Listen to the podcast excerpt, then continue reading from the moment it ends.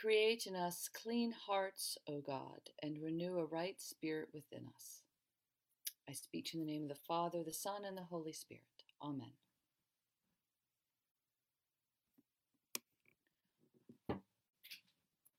What a short distance from the security of, You are my Son, the beloved, with you I am well pleased, to the dry, barren loneliness of the desert.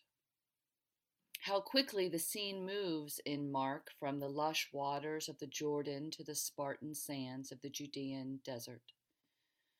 After joining the throngs around John the Baptist, after the voice from heaven announcing his belovedness, what sheer silence in the wilderness with only rocks and stones and trees. From the security of knowing exactly who he is and whose he is, to the danger of wild beasts and seductive, troubling, tempting questions whispered in his ear. What was that like? What was it like to be all alone in the desert, surrounded by nothing, by miles of beige rocks, low scrubby bushes, reptiles skittering away from him, snakes slithering, lions prowling, no food, no water in sight, hot during the day, freezing at night. What did Jesus do during those 40 days? I imagine he prayed each morning and evening, and whenever he was afraid or lonely. I imagine he walked and walked and walked, looking for something, anything, to fill his time. Did he find amusements in the desert? Watching for birds and foxes, spying on even bears and wild boars? Did he try to befriend the gazelles or some desert mice? Did he try to tell the time by the sun, what day it was, by the moon? And what were his tests? He was there for 40 days and Satan tempted or tested him. In Mark's version of the story, the tests aren't outlined for us. There are no demands for bread or for his loyalty or to prove that he's the Son of God. No, here, there's just this simple, intriguing sentence. He was in the wilderness 40 days, tempted by Satan, and he was with the wild beasts, and the angels waited on him. What would tempt or test Jesus? What might push him to the edge, stretch him just to the point of breaking? In Mark, Jesus just appears out of nowhere to suddenly be baptized by John when the heavens are torn apart, the Spirit descends, and he hears that heavenly voice declaring him beloved and now he's alone. But there's still a voice, another voice, slippery, seductive, whispering in his ear. We don't know for sure what the temptations were, but I bet they were about Jesus' identity, suggesting that Jesus wasn't who he thought he was, that those words at baptism weren't real. Who was he to think he was called by God, to think he was beloved? I bet the temptations were to doubt God's love, doubt God's presence, even doubt God's identity. How can you think God is loving? That God is that God loves you when you're all alone out here in the desert?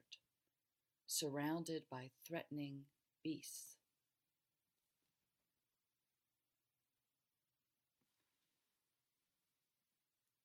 The desert can be disorienting. When you're there, the sound is sheer silence. You stand out in the desert, an interloper in the landscape, surrounded by creatures who blend in, who are hard to see, who might be dangerous. In the desert, it's just you and your thoughts. There are few comforts and there are many threats, and there's a lot of time to think.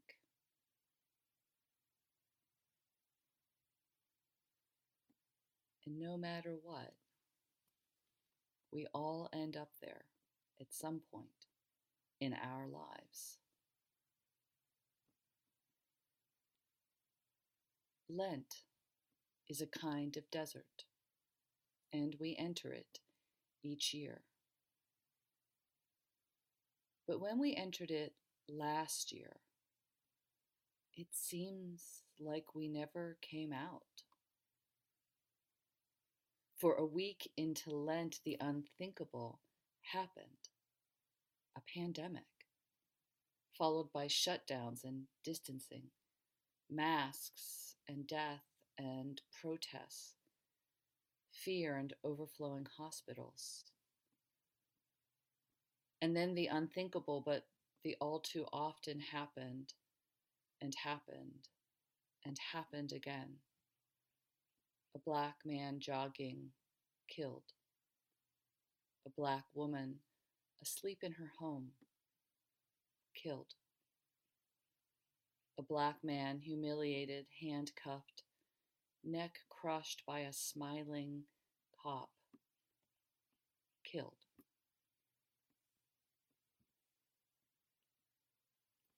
The desert landscape extends around us as far as we can see, dotted only by fear and anger, loneliness and distrust. In this desert, this barren place, tests and temptations come, attacking our identity, our certainty. Who do you think you are? A sinister voice coils in our ear. This is just how life is. It will never change. No point trying. Just worry about yourself, that voice whispers. Life is dangerous and pointless and short. God isn't paying any attention. He doesn't care. That's what the tempter offers. Well, at least that's what the tempter says to me in the desert the voice of your tempter might be different. But the great tempter is sure to be whispering, sure to be questioning who and whose you are. What did Jesus do in the desert to hang on to his identity which we know he did because he emerges from those 40 days to begin his ministry, announcing the reign of God, inviting all to turn again to God, to believe good news. And so I imagine that while he was alone in the desert, Jesus prayed and that he allowed the silence, the desert, to become his friend. He allowed the silence to show him everything about himself, his fears, his worries, the trials to come, he let it wash over him until his mind was smooth, his soul became still, and he allowed God to find him again. But this time, in the sheer silence that surrounded him, and in that silence, a still small voice pushing out all those other tempting voices. You are my son the beloved. With you I am well pleased.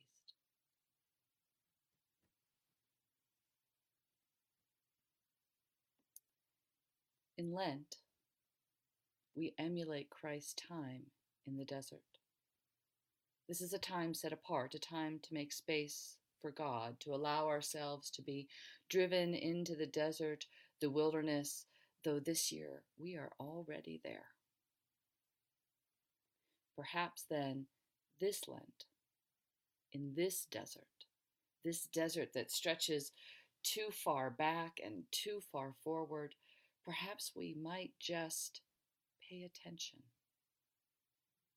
Pay attention to the tests and the temptations besetting us. Are we tempted to give up? To give up hope? To give up on doing what we know keeps us and others safe? Are we tempted to give up on the possibility of beloved community? Or maybe we need to pay attention to, even befriend the wild beasts who accompany us. Beasts of anger at injustices revealed, beasts of sorrow at all we miss and have lost. But perhaps to those shy, gentle creatures of quiet in time and space, of longing for all we love. And even in this desert, this endless, flat, dry landscape, there are angels who attend us. Kindnesses from friends and strangers and fellow church members. Reconnecting by phone and Zoom with those we thought we'd lost. A day of sunshine and birdsong. Some music that lifts the soul, an unbidden, fleeting sense that yes, all shall be well.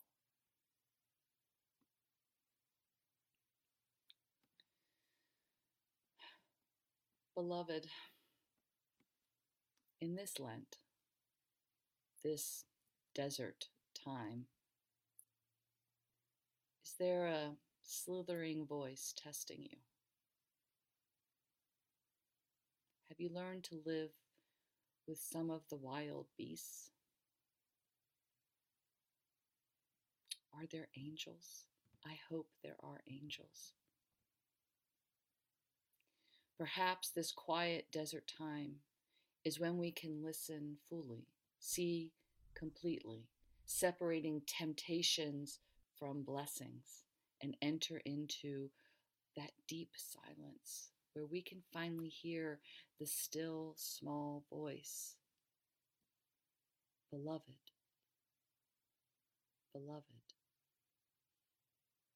And then, and only then, beloved, when we allow God to call us by our right name, when we remember our true identity, only then can we repent, turning again to God, changing our minds again so that we might hope, we might believe, we might trust that even in this sad old world, in this angry, cynical time, that we will make it out of the desert.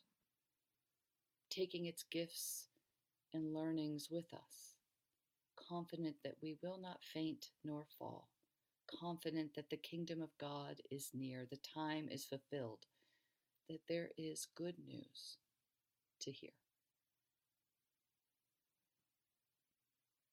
In the name of the Father, the Son, and the Holy Spirit. Amen.